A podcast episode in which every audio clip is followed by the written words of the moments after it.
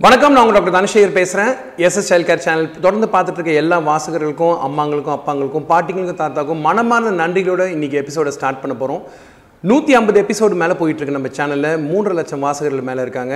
ஆனாலும் தீராத சந்தேகங்களும் பல பேசப்படாத பிரச்சனைகளும் தொடர்ந்து பார்த்துக்கிட்டே தான் இருக்கும். நீங்களும் கேட்டுகிட்டே தான் இருக்கீங்க.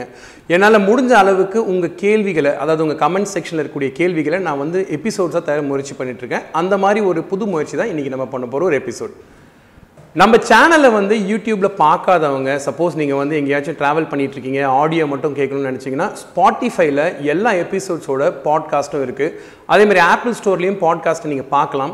இந்த ஆடியோஸ்லலாம் பார்த்தீங்கன்னா உங்களுக்கு நேரம் இல்லை. நீங்கள் ஆடியோ மட்டும்தான் கேட்கணும்னு விருப்பப்படுற வாசகர்கள் அதை நீங்கள் தயவுசெய்து பாருங்கள் அதே மாதிரி இன்ஸ்டாகிராம்லேயும் நம்ம எஸ்எஸ் சால்கரோட அக்கௌண்ட் இருக்குது அதையும் தொடர்ந்து ஃபாலோ பண்ணுங்கள் அப்டேட்ஸ் அதுலேயும் தினமும் போட்டுகிட்டே இருக்கும். யூடியூப் தான் நம்ம ப்ரைம் சேனல் அதை தவிர யூடியூப்பில் போடக்கூடிய அதே வீடியோஸை ஃபேஸ்புக்லேயும் அதே சமயம் போஸ்ட் பண்ணுறோம் ஸோ ஃபேஸ்புக்கில் பார்க்குறவங்க தயவுசெய்து அதிலையும் பாருங்கள் சேனலை சப்ஸ்கிரைப் பண்ண மறக்காதீங்க. இன்றைக்கி எபிசோடு எதை பற்றி அப்படின்னு கேட்டிங்கன்னா எல்லா தாய்மார்களும் வழக்கமாக என்கிட்ட ஒரு கேள்வியை கட்டாயமாக சந்தேகத்தோடையும் பயத்தோடையும் கவலையோடையும் ஒவ்வொரு டைமும் இது கேள்வியாக வைக்கிறாங்க. அது என்ன சார் அப்படின்னு கேட்டிங்கன்னா குழந்தைங்களுக்கு வரக்கூடிய மோஷன் மலத்தோட கலர் நார்மலாக இல்லையா அப்படின்றது இன்றைக்கி சமுதாயத்தில் குழந்தைங்கள்கிட்ட அதாவது தாய்மார்கள் எல்லாருமே குழம்பி போயிருக்க ஒரு விஷயம். இன்றைக்கி நான் பேச போகிற விஷயம் அப்படின்னு பார்த்தீங்கன்னா இந்த மோஷன் கலரை பற்றி தான். என் கண்ணு முன்னாடி பார்த்தீங்கன்னா பல கலர் அட்டைங்க இருக்குது ஒவ்வொரு கலர் அட்டையும் எடுத்து மோஷன் இந்த கலரில் இருந்துச்சு அப்படின்னா அதுக்கு ஒரு க்ரீன் டிக்கும் அந்த கலர் அபாயகரமாக அல்லது ஆபத்தானதா அப்படின்னா ஒரு சிவப்பு குறியும் வந்து காட்ட போகிறோம் தயவுசெய்து வீடியோவை தொடர்ந்து பாருங்கள் முதல் விஷயம். நார்மல் மோஷன் எந்த கலரில் இருக்கும்னு கேட்டிங்கன்னா இந்த மூணு அட்டையில் இருக்கக்கூடிய எந்த நிறத்தில் வேணால் மோஷன் இருக்கலாம். ஸோ இந்த நிறம் எதுக்கேற்ற மாதிரி வேறுபடுன்றதை முதல்ல பார்ப்போம். ஒரு உதாரணத்துக்கு பார்த்தீங்க அப்படின்னா இந்த கலர் மோஷன் வந்து குழந்தையோட தாய்ப்பால்லேருந்து தாய்ப்பால் குடிக்கக்கூடிய ஒரு குழந்தைக்கு அம்மாவோட உணவை பொறுத்து அந்த மோஷனோட கலர் மாறலாம். ஸோ சில சமயம் வந்து ஆரஞ்சு கலரில் இருக்கலாம்.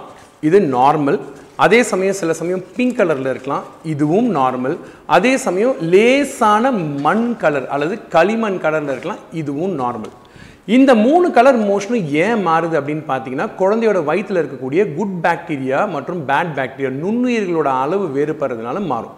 அதே சமயம் தாய் உட்கொள்ளக்கூடிய உணவு வகையினால பாலில் இருக்கக்கூடிய தன்மை மாறுறதுனால வருமே தவிர சாப்பிட்ற சாப்பாடோட கலர் என்றைக்குமே மலத்தோட கலரை மாற்றாது ஸோ நிறைய பேர் என்கிட்ட கேட்பாங்க குழந்தையோட மோஷன் கலர் வந்து பச்சை கலரில் இருக்குது சார் பயப்படணுமா அப்படின்னு கேட்டிங்கன்னா இந்த பச்சை கலர் மோஷன் வந்து பொதுவாக இதை பார்த்துட்டு இருக்க எல்லா தாய்மார்களுக்கும் ஆணித்தரமாகவும் அழுத்தமாகவும் தெளிவாக சொல்கிறேன் பச்சை கலர் மோஷன் பயப்பட வேண்டிய அவசியம் கிடையாது. ஸோ பச்சை கலர் மோஷன் எந்தெந்த குழந்தைக்கு வரும்ன்றதை ஃபஸ்ட் நீங்கள் புரிஞ்சுக்கணும். ஒரு தாய்ப்பால் ஊட்டுற ஒரு குழந்தைக்கு பச்சை கலர் மோஷன் வந்துச்சு அப்படின்னா நார்மலாக இந்த கலர் வந்து எதனால் வரும்? குழந்தை நான் என்ன சொன்ன மாதிரி பாக்டீரியோட அளவு மாறுபடுறதுனால வரலாம். இது நம்பர் ஒன் ரெண்டாவது விஷயம் சமீபத்தில் உங்கள் குழந்தைக்கு வயிற்றில் அறுவை சிகிச்சை எதுவும் பண்ணியிருந்தாங்கன்னா அறுவை சிகிச்சை முடிஞ்ச பிறகு இந்த மாதிரி பச்சை கலரில் மோஷன் வரலாம். இது ரெண்டாவது விஷயம்.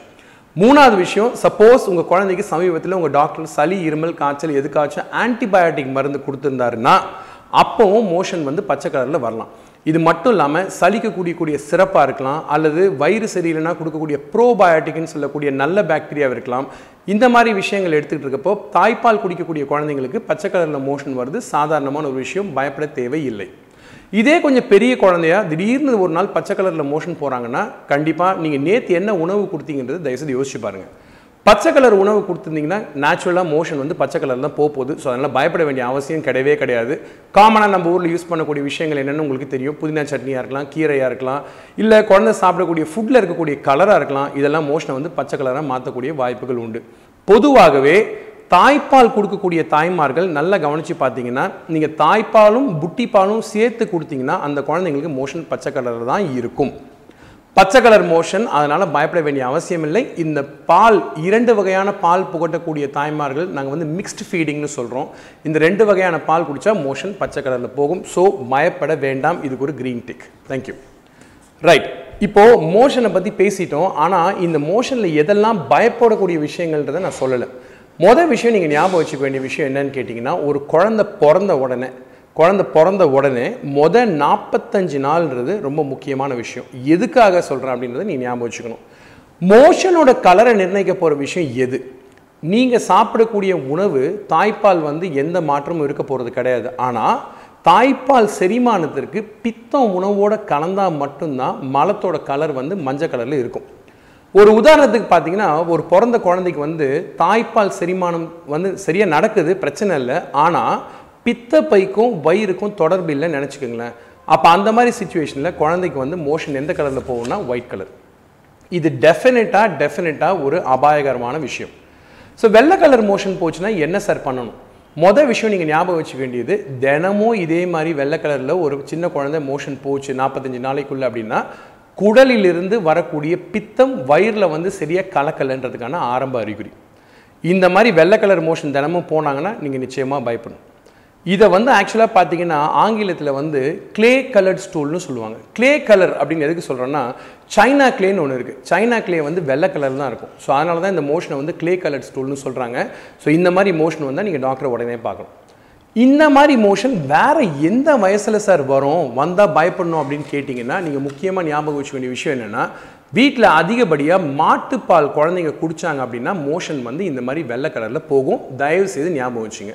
மூணாவது விஷயம் குழந்தைங்களுக்கு திடீர்னு மஞ்சக்காமால வந்துச்சு மோஷன் வெள்ளையாக போகிறாங்கன்னா அது ஒரு அபாய அறிகுறி. உடனே மருத்துவரோட ஆலோசனை நீங்கள் பெற்றே ஆகணும்.